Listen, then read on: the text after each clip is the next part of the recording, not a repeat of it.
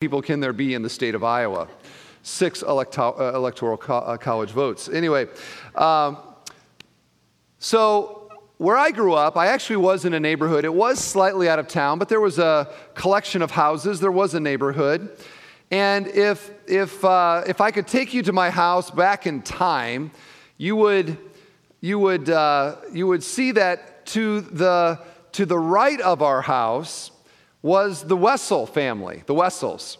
And the Wessels became very dear friends to us. They were the neighbors that, if we were uh, low on flour, we could call them and get some extra flour. And if they were going to be out of town and they needed somebody to mow the yard while they were out of town, well, then they would ask the DeWitts to, to, to mow, mow the yard, and we were totally good with it. Those were the Wessels. To the other side were the Hermans. And the Hermans were also very nice people, and uh, they were into horses, and we had a few horses, and so we had that in common. And uh, their daughter Cindy was our regular babysitter growing up you know, she was so old, she was 12, and we uh, were babysat by her, and uh, which now seems crazy to have a 12 year old in charge of anything. Uh, but we would, we would do uh, sprinklers and fireworks, uh, or spark, sparklers and fireworks uh, at 4th of July and play football in front of their house. Across the street was a family that shall remain unnamed. Uh, and they were the family that everybody kind of wondered about. Uh, and frankly, they were not friendly at all, and uh, nobody really liked them that much. And uh, the fence that they built around their entire property said that the feelings were mutual within the neighborhood. Now, I could go on throughout the houses in, in the neighborhood that I grew up in, and I would bet if you grew up somewhat like me, you had families here and there around you in your, in your neighborhood that uh, were similar. You had some people that were good neighbors, they were kind, they were helpful. You had others that uh, were maybe sort of neutral, they would wave and, um, you know, let you know when your garage was open or something. Um, and then you had some that really were not very good neighbors, and everybody sort of wishes they weren't there. What influence do you suppose that a Christian home should have within a neighborhood? Does a vibrant Christian home within a community have any redeeming influence? Or how should the neighbors look at you? Can I say that? How should the neighbors look at you, or how should the neighbors look at us if we are living out our Christianity? And maybe the, the, the grander question, which is what I'm getting at tonight uh, how should a church that is loving its neighbors and neighborhood as itself, what influence should a church have if it is living out its Christianity within the community and the neighborhood that God has called it. Now, let me just say this Bethel Church wants to be a great neighbor. I oftentimes meet with leaders in the community and I will say to them, We want to be a blessing here. How can we be a blessing? What can we do in this community? Now, some of you are like, oh, that's great for the church, but I don't know about me because after all, I'm a little unclear as to who my neighbor is. Well, now that sounds like something I've heard in the Bible. Who is my neighbor? Jesus was asked that question, do you remember? And the response to him was the very famous parable of the Good Samaritan, which the point of the parable was not who is my neighbor, but to whom can I be a neighbor and who can I love? And in this blueprint series, which we're wrapping up now, we're getting close, next week is the last one, we have used the picture of a house to describe a vibrant church, a biblical church, a spirit filled church. And in that house, there is a foundation that is Jesus, there is a living room, which is worship, there is a family room, which is the place of fellowship. There is a kitchen where the church is nourished by the Spirit and by the Word. There is a garden within which everybody in the house serves and blesses the entire house. And today we have the neighborhood. The neighborhood. What about the houses and the people and the community around the vibrant house, the vibrant church? What should be the influence? What should be the role of the church? And Jesus addresses this in Matthew 5. So please turn there if you have a Bible, beginning in verse 13. Matthew 5, beginning in verse 13. Here is the word of Jesus You are the salt of the earth. But if salt has lost its taste, how shall its saltiness be restored? It is no longer good for anything. Now, I got to ask a question because you seem dark to me tonight. Can you read your Bibles? Do you need a little more light? I think it's a little dark tonight. Could the lighting blessed servant give a little more light? Because I want our people to be able to read their Bibles. Okay. Now, some of you, we could have spotlights over you. You just need a large print Bible. Just give in to it. All right. You know who you are if you're taking your glasses and you're doing this number like this as you're trying to read it. George Warren, uh, 55 years marriage. All right, why don't I just start over, okay? I sort of broke the flow. Let's start over. You are the salt of the earth.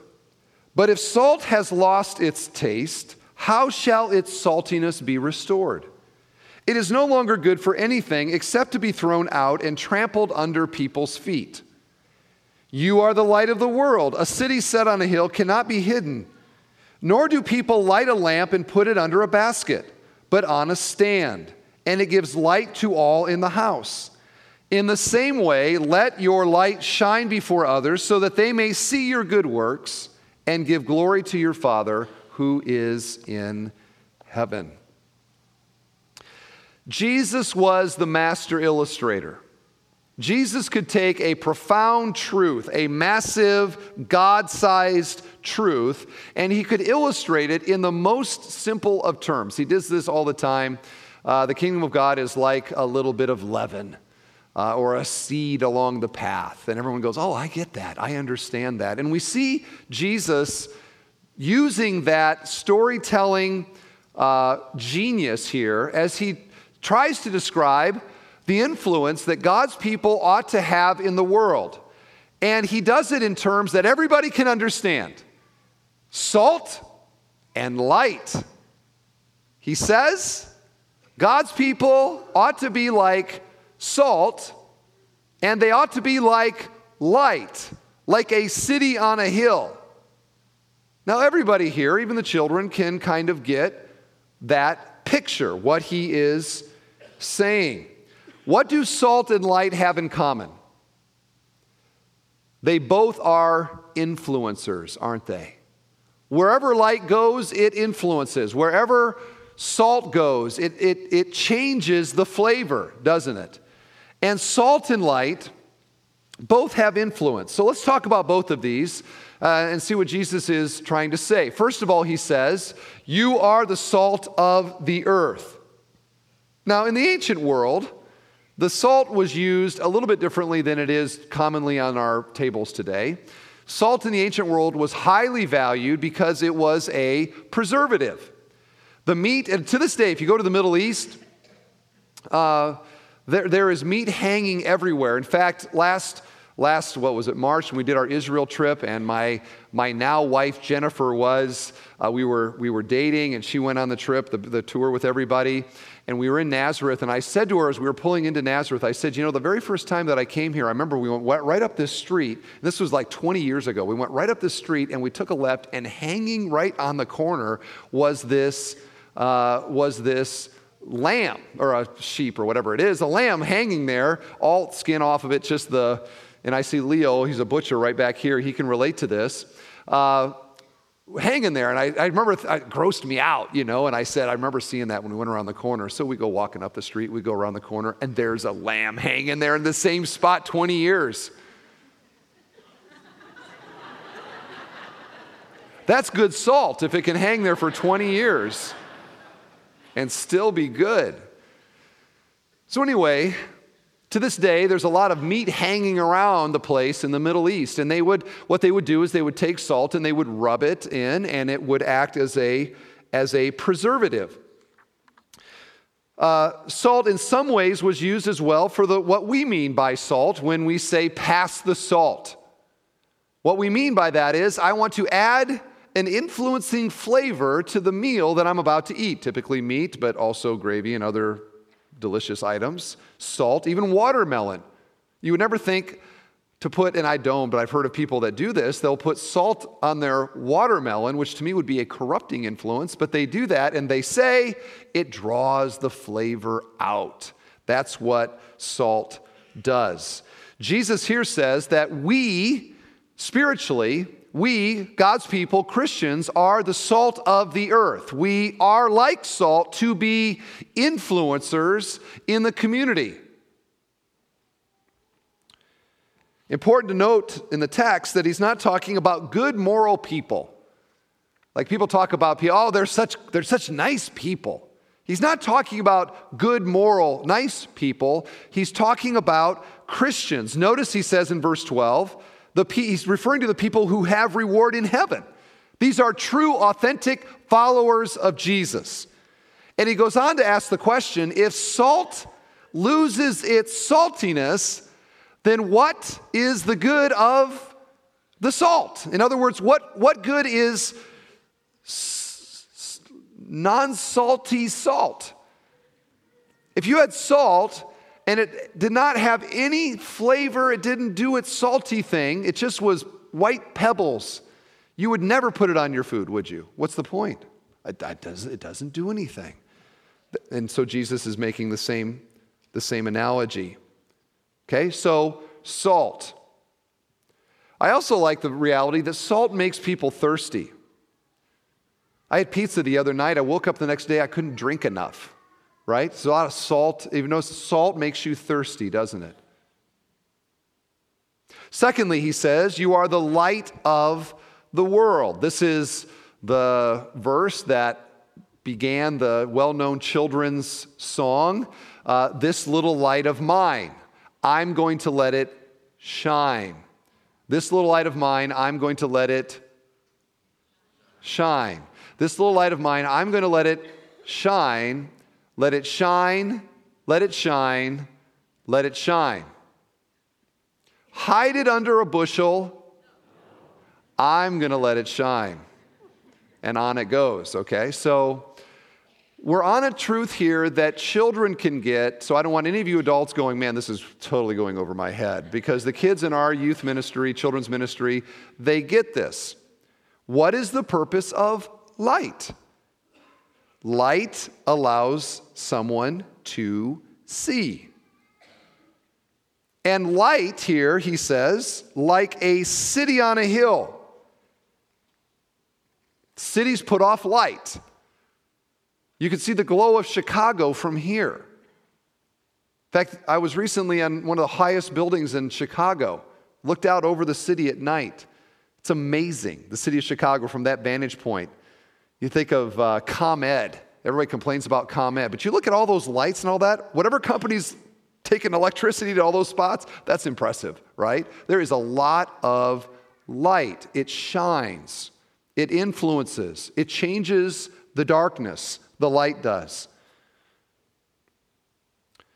And that's why nobody puts a light under a bowl. What's the purpose of light? To help you see. If you put a bowl over the light, now the purpose of the light has been mitigated, hasn't it? I can't see. There's a bowl over the light. And the child says, Well, Daddy, why are you putting a bowl over the light? Let it shine, let it shine, let it shine, right? He concludes now by saying, Let your light shine before men so that they may see your good deeds and praise your Father in heaven. So here now is the important connection.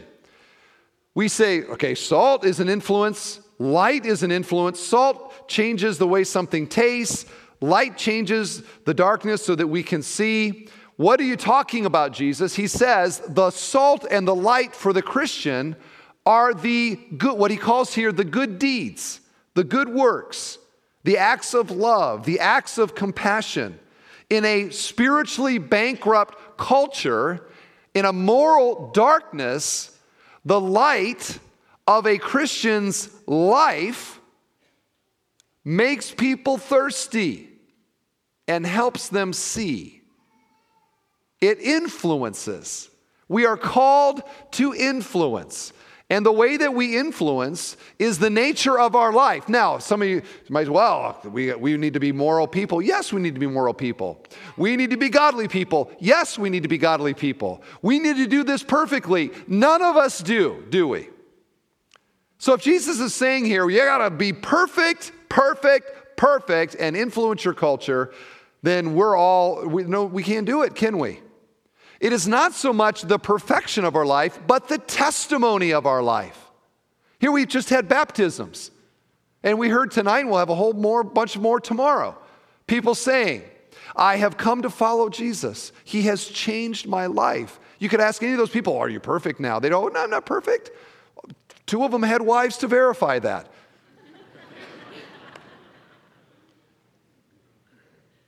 but Christ has changed my life in ways that if you are around me or live in my neighborhood, you will see. And the change makes people thirsty spiritually, and it helps them see. It influences them towards the truth, which is what Jesus says that the acts of kindness, the compassion, the love, the service, and indeed, eventually, propositionally, the speaking and the sharing of the gospel is of such a nature and empowered by God that it will have its effect.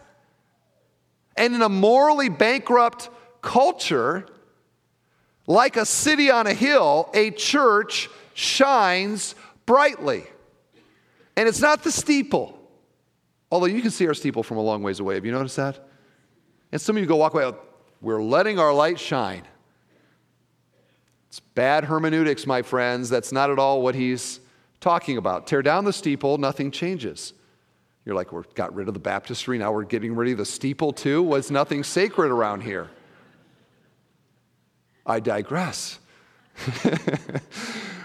what he is saying is that we should be having an influence.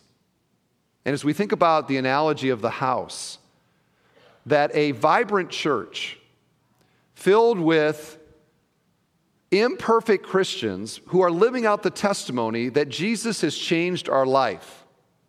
And we live that out in acts of love and compassion that quietly speak to the reality of a risen Savior will have its influence sufficient, it says here, so that they may glorify God themselves. In other words, it makes them thirsty, it helps them see, and they themselves come to believe. That's evangelism. We're talking about evangelism here.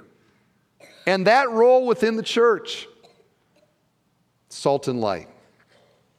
Now, I've got this salt shaker here, and I've set it here just to keep the intrigue going, because I know how it is when I set something down like this, I have everyone's attention because the whole time they're going, What is that doing there?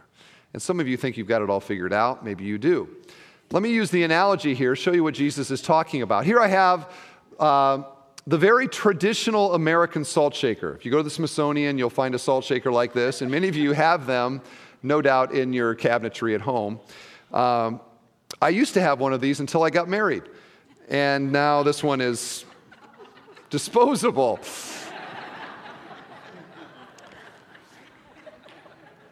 Here I have Morton Salt. Very familiar look, the girl with the umbrella. No idea what that has to do with Morton, but that's their picture. All right, so here's what Jesus is saying the church can be like a salt shaker, where within the walls or the spiritual confines of the church, we labor and we work and we, we build the church, we add to the church. And we got people that come become members of the church. And here we are in our little place here in the church. And, and oh, look, here's another membership. People, members joining. And here's some more members that are joining. And isn't it wonderful this year and the next year and the next year? And after a while, you know what? You can pile up a lot of salt in the salt shaker of the church, can't you? And isn't it fun being in the salt shaker? Because within the salt shaker, like right now, it's in here, it's really salty. Like really salty inside here, isn't it? There's so much salt, you're like feeding off the salt of, of the other salt. And it's, it's also very safe to be in, if you're a salt, it's the safe, the safest place to be is inside the salt shaker, right? There's other salt that you can hang with and that you can be around and and it's it's it's really great right this is what jesus is saying that he never intended for the salt to stay in the salt shaker. Basically this is the sermon. In one moment. You ready? Can you see that in salt in the, in the, in the light? Isn't that nice? Okay. Be blessed be warm be filled go home. Because that's basically what he is saying. If the salt stays in the salt shaker, it's of no value. It is, it is useless. Salt has to get out of the salt shaker. Now, here's the thing about salt it doesn't by itself normally want to get out of the salt shaker. In fact, you listen carefully at lunch tomorrow. When you, when you go to salt your Sunday roast, like this. If you listen carefully, you'll hear this No. We don't want to go. We like it in here. Have you ever had a salt shaker that sat for a long time, like in the back, and you get it out? What happens to the salt inside the salt shaker? It gets all what? Hard and crusty. And then when it's hard and crusty, you know what? You can shake and you can shake. And when you get hard and crusty salt, it will not get out of the salt shaker. Stays right in there, right where it wants to be, which is the opposite of where God wants it to be. God doesn't want our church to be a salt shaker. He wants our church to be out of the salt shaker and into the community and into the world. Do you agree? Are we on the same page? And that a vibrant biblical church, which by the way is the people of the church, you can't say, well, our church is in the community, let's go home and let's isolate ourselves. No, you are the church. For the, for, you're the little salt pebbles. So we can have on the billboard of the church, out of the salt shaker and into the community. And we can have billboards around town saying, we get out of the salt shaker. But until the salt actually gets out of the salt shaker, we're just blowing smoke. Now, to that end, I'd like to talk about what that is like to get out of the salt shaker as a church. I came across this some years ago. Woodrow Wilson, 28th President of the United States, told the story of being in a barber shop one time. And now I'm quoting. I was sitting in a barber chair when I became aware that a powerful personality had entered the room. A man had come quietly in upon the same errand as myself to have his hair cut and sat in the chair next to me. Every word the man uttered, though it was not in the least didactic, in other words, he wasn't preaching, showed a personal interest in the man who was serving him. And before I got through with what I was done, uh, what was being done to me, I was aware that I had attended an evangelistic service because Mr. D.L. Moody was in that chair. I purposely lingered in the room after he had left and noticed the singular effect that his visit had brought upon the barbershop. They talked in undertones. They did not know his name. but they knew something had elevated their thoughts. And I felt that I left that place as I should have left a place of worship. Now, that is awesome, isn't it? And you know what? For most of us, completely unrealistic, right? It's one thing to look in, or when I can say it this way, if you want to compare yourself to D.L. Moody, you're going to walk around with a serious inferiority complex. But it's nice to be inspired that direction by that story. For the rest of us, mere mortals, the normal people, we have the same calling, but we have different gifts and a different testimony and a different day and a different way. But we as a church very much want to be an out of the salt shaker kind of church. To that end, then, I want to talk with you about how our church does what I'm calling gospel neighboring. Gospel neighboring. Let me read Acts 1 8. These are the words of Jesus as Luke records them, the last words of Jesus before he ascended. Very familiar. But you will receive power when the Holy Spirit has come upon you, and you will be my witnesses in Jerusalem and in all Judea and Samaria and to the end of the earth. Jesus here lays out a plan. Every word's important. Let's walk through them quickly. Notice, first of all, you. The you at the time was the 11. But it was a corporate you. This is for all of you, he says. So that Peter couldn't say, Well, I think I'm, I'm not included in this. I'm delegating it to Andrew. And Andrew couldn't say, Well, I'm the brother of Peter, and clearly God wouldn't want me to do this. So, John, why don't you do it? And John going, Hey, I laid on the, on the, on the shoulder of Jesus. I think my brother James should do it. And everyone's going, Where's Judas? Let's give it to him. He's dead. No, you, every one of you, have something that I want you to do. Next, will, future tense, command. You will. This is like when your mama says you will go to your room and you will clean it up, right? It is not a suggestion, it is a command. You will be my witnesses. Now, what is a witness? When a judge calls a witness, that witness is there to express something that they know to be true. What do we find the apostles doing in the book of Acts? Acts 1:22 saying this, for one of these must become a witness with us of his resurrection, talking about the replacement of Judas on the apostles. Acts 2:32 Peter says, God has raised this Jesus to life, and we are all witnesses of this fact.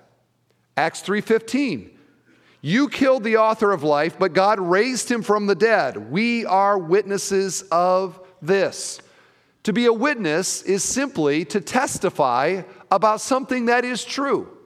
We are all called to be witnesses. Now, ours is by faith, they were eyewitnesses.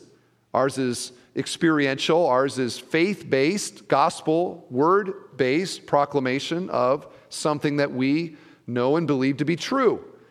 You will be my witnesses. And now notice the scope. He says, Jerusalem, this is where they were when this happened, that's the city. Judea, Samaria, that's the next kind of region around them. And the uttermost parts of the earth. So, like concentric circles of influence, like a wave, they were called to spread and to go.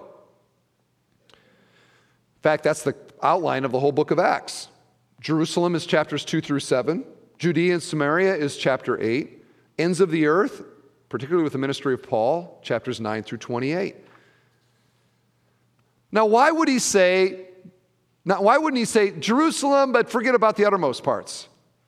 Or why not say uttermost parts, but eh, for, who cares about your Jerusalem? Because the mission is both. It is both where we are and also where we are not. It is local, it is global, or as we used to say around here, it is around the corner and around the world. So that the whole idea, and I grew up with this in the church that I, that I grew up in, is there was the normal people and then there were the missionaries. And to be a missionary, you had to go somewhere far away. And they were the ones that went and reached those people for Jesus. And we put their thing on the fridge and we pray for them. And we hope that they're being very diligent and vigilant in reaching the people in the area that they went to. And uh, they come back with their dress and the unique foods. And we go, wow, what would it be like to be a missionary in New Guinea or wherever it might be? Well, we just went on in our life, and as long as we gave money to them, then we had done what we were called to do.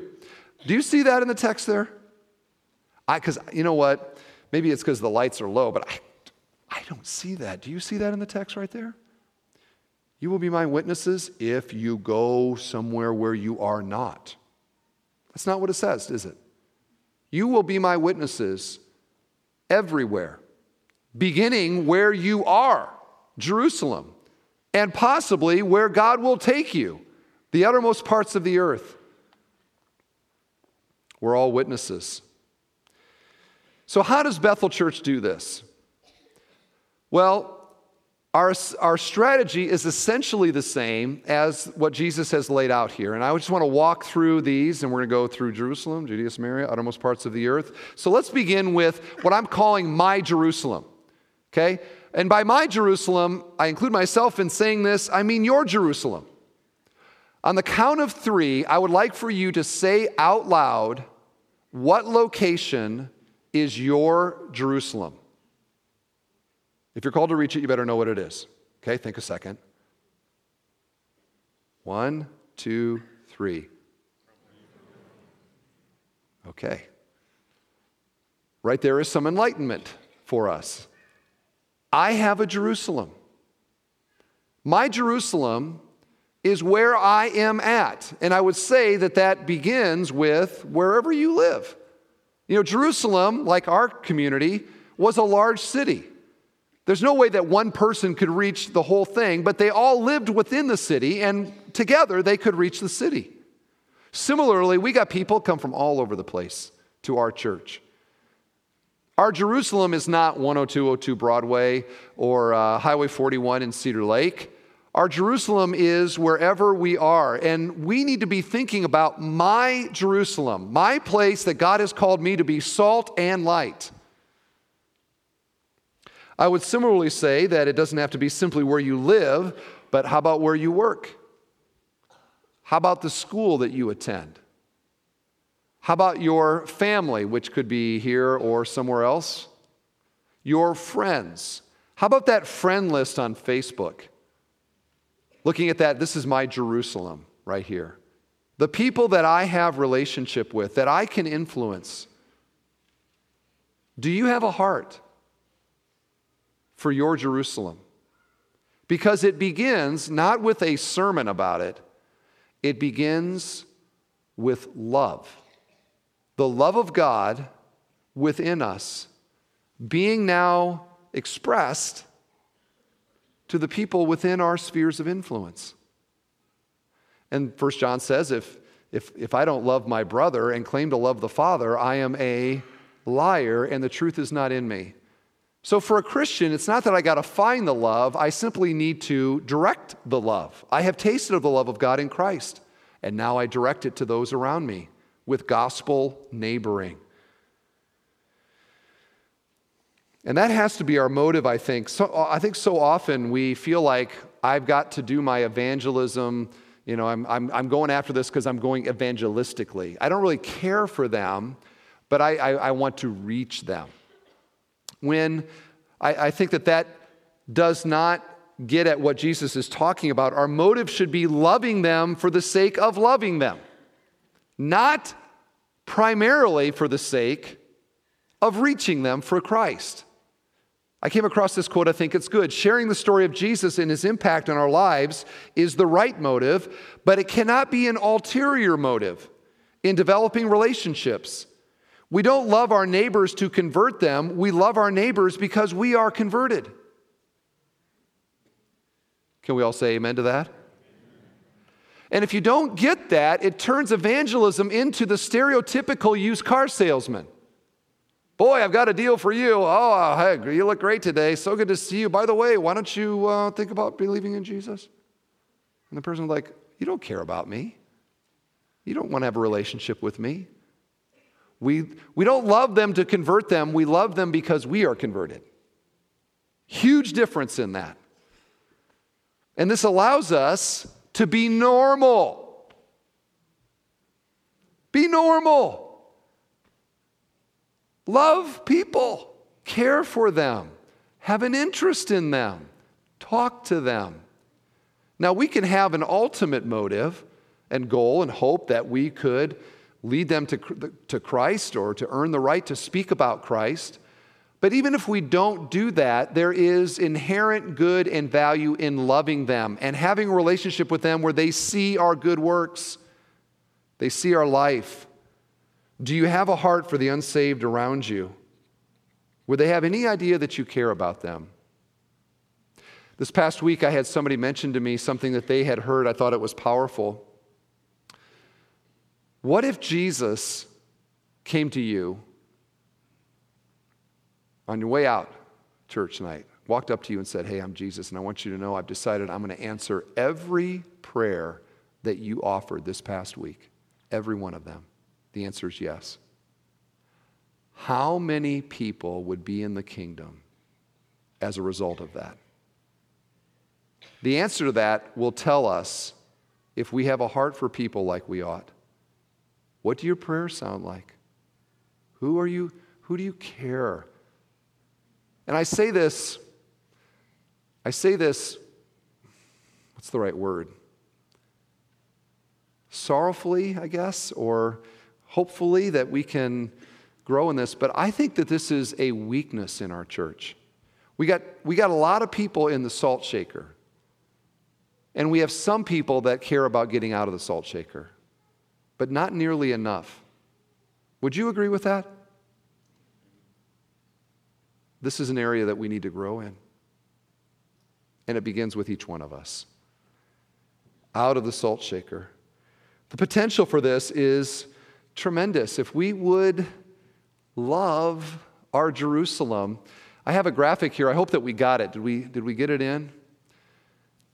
And this actually does not include all of the families of our church. It's, uh, I think it's like six months old, but this is hard to produce. Uh, but look at the, every one of these blue dots is a household of somebody in our church. And there's more than this now. Can you imagine? You want to talk about impacting our Jerusalem, if you want to look at Northwest Indiana as our Jerusalem. If every one of those dots was having a salty, light influence for the Lord in its community, in its little neighborhood. Two or three houses, three or four houses around it, whatever it might be. Do you see what I'm saying? How do we reach our Jerusalem? Right there and right here. One thing it seems to me that we don't consider that is fairly non threatening is for us to share with people. Some people get weirded out when you talk about Jesus right away with them or even anytime with them, right? Like the, I think people don't get nearly as weirded out when you tell them about your church. Hey, you know what our church is doing? And share something that would be salty and light. Some act of compassion thing, ministry we're involved in, whatever it might be. I find that people get, I remember I was meeting with a, leader in our, in our community, and uh, she was not really that interested in what I was saying. I could tell, you know, blah, blah, blah, blah, blah, like this. And she's oh, like this. And, and, I, um, and I said, Well, we have this really large ministry to uh, unwed mothers. She said, What? I said, Yeah, we have a huge number of un, un, unwed mothers, un, mothers with unexpected pregnancies that we try to reach them, help them with mothering and, and all that. And she's like, I had no idea that you did that. And suddenly she leaned in, she was interested, she was wondering what was going on. Try that. Not as the end of evangelism, or even inviting people to church, for example, an appropriate weekend or something.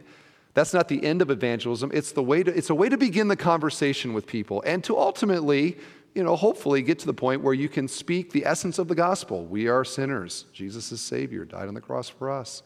Forgiveness is found in Him for all who believe etc. We need to get good at that. Let's get good at that.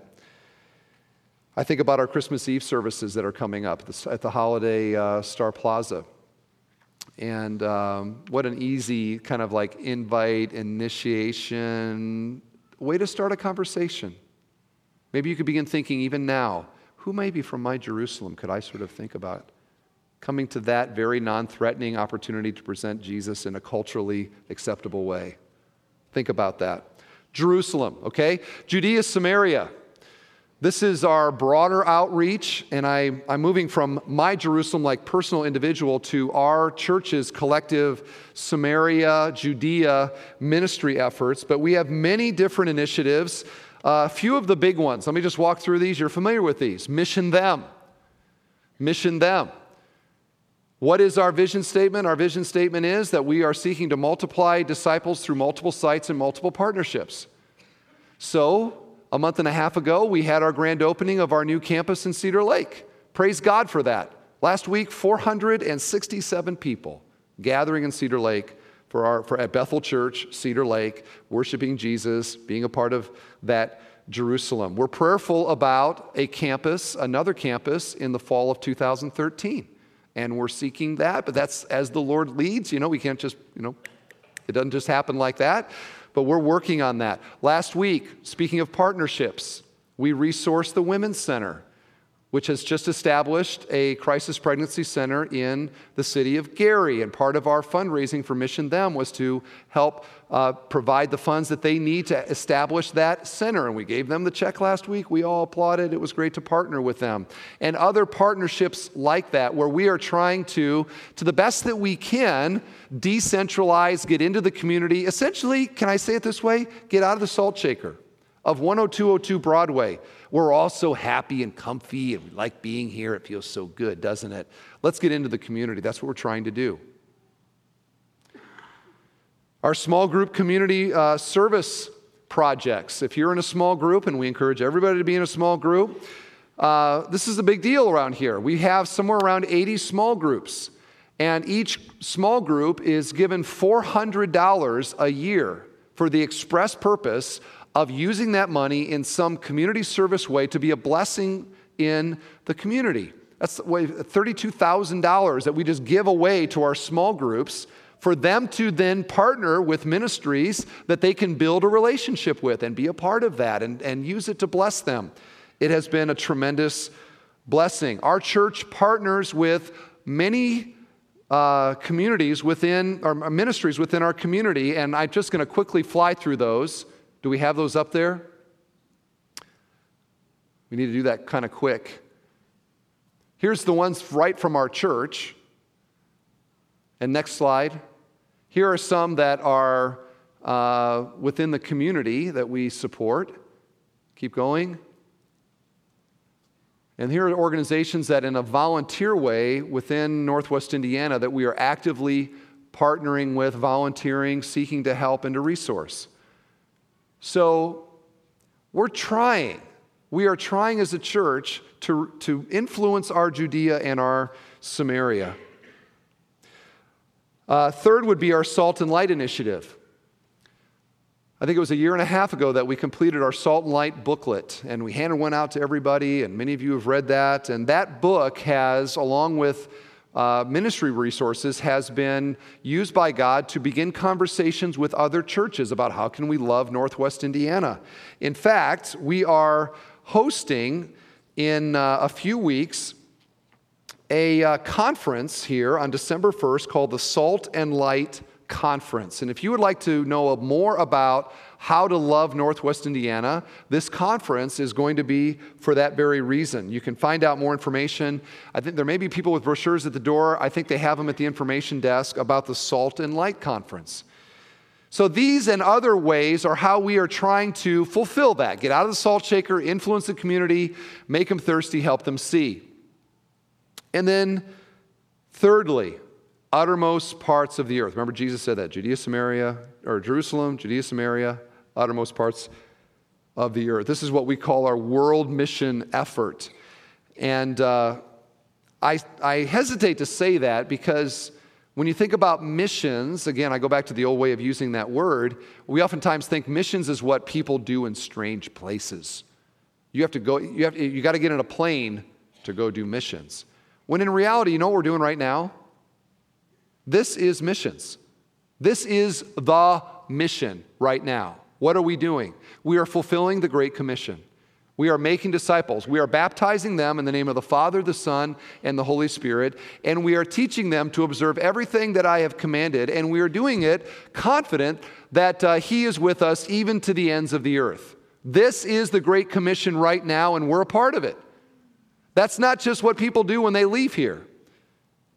But with that said, that caveat, we are very active in places around the world, and we always will be. We partner with many fine missionary schools, mission agencies. Uh, when we merged with uh, the church in Cedar Lake, we assumed a whole bunch more missionaries because we said, We're taking on your missionaries. Uh, but here are, here are uh, the lists, and it's a, long, it's a long one. That's just North America. Here they are by continent agencies and missionaries that we are actively supporting. It's quite a list, isn't it? Does that get you excited? You don't seem to be excited about that list very much to me.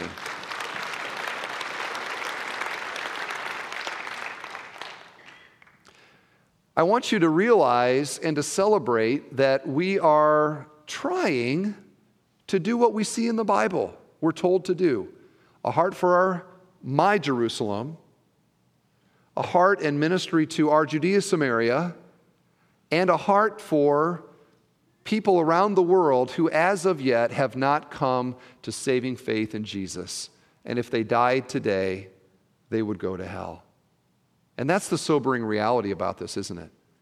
We're not just out there doing nice things and all of that. The reality is, as Jesus said, He that has the Son has life. He that has not the Son has not life. And isn't it easy? You go to the restaurant, you go into your pull into your garage, you see the neighborhood kids or the neighbors around or the people at work, and we just kind of get into the cycles of life, and we lose sight of the fact that every one of these people are a soul, an image bearer that is going to spend eternity somewhere. And according to the Bible, there are only two places that people go in eternity and we're doing as best we can, and we can grow in this, and we want to grow in this. But we're trying to do our best to make it hard to go to hell from Northwest Indiana, to speak it bluntly. And that's humanly. God is sovereign. We believe in the sovereignty of God and salvation for sure. But how beautiful are the feet of those who preach good news. So let's be a church with really beautiful feet. Let's be a church that is salty and out of the salt shaker.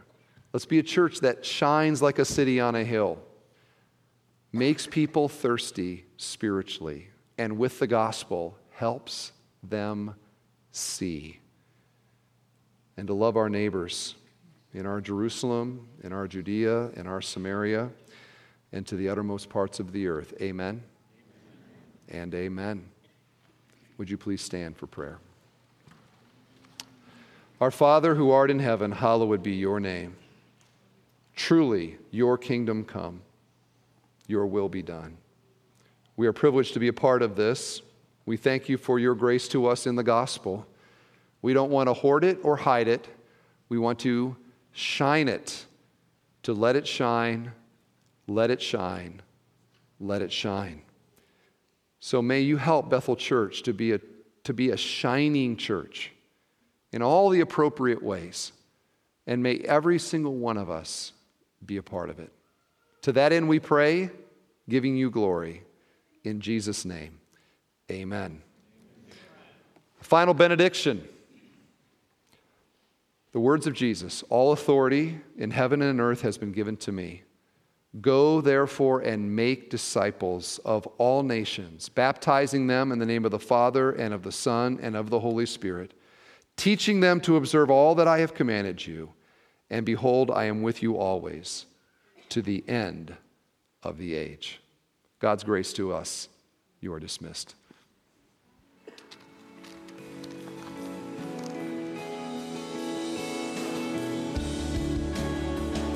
Thank We have some mission trips coming up. I was supposed to mention this.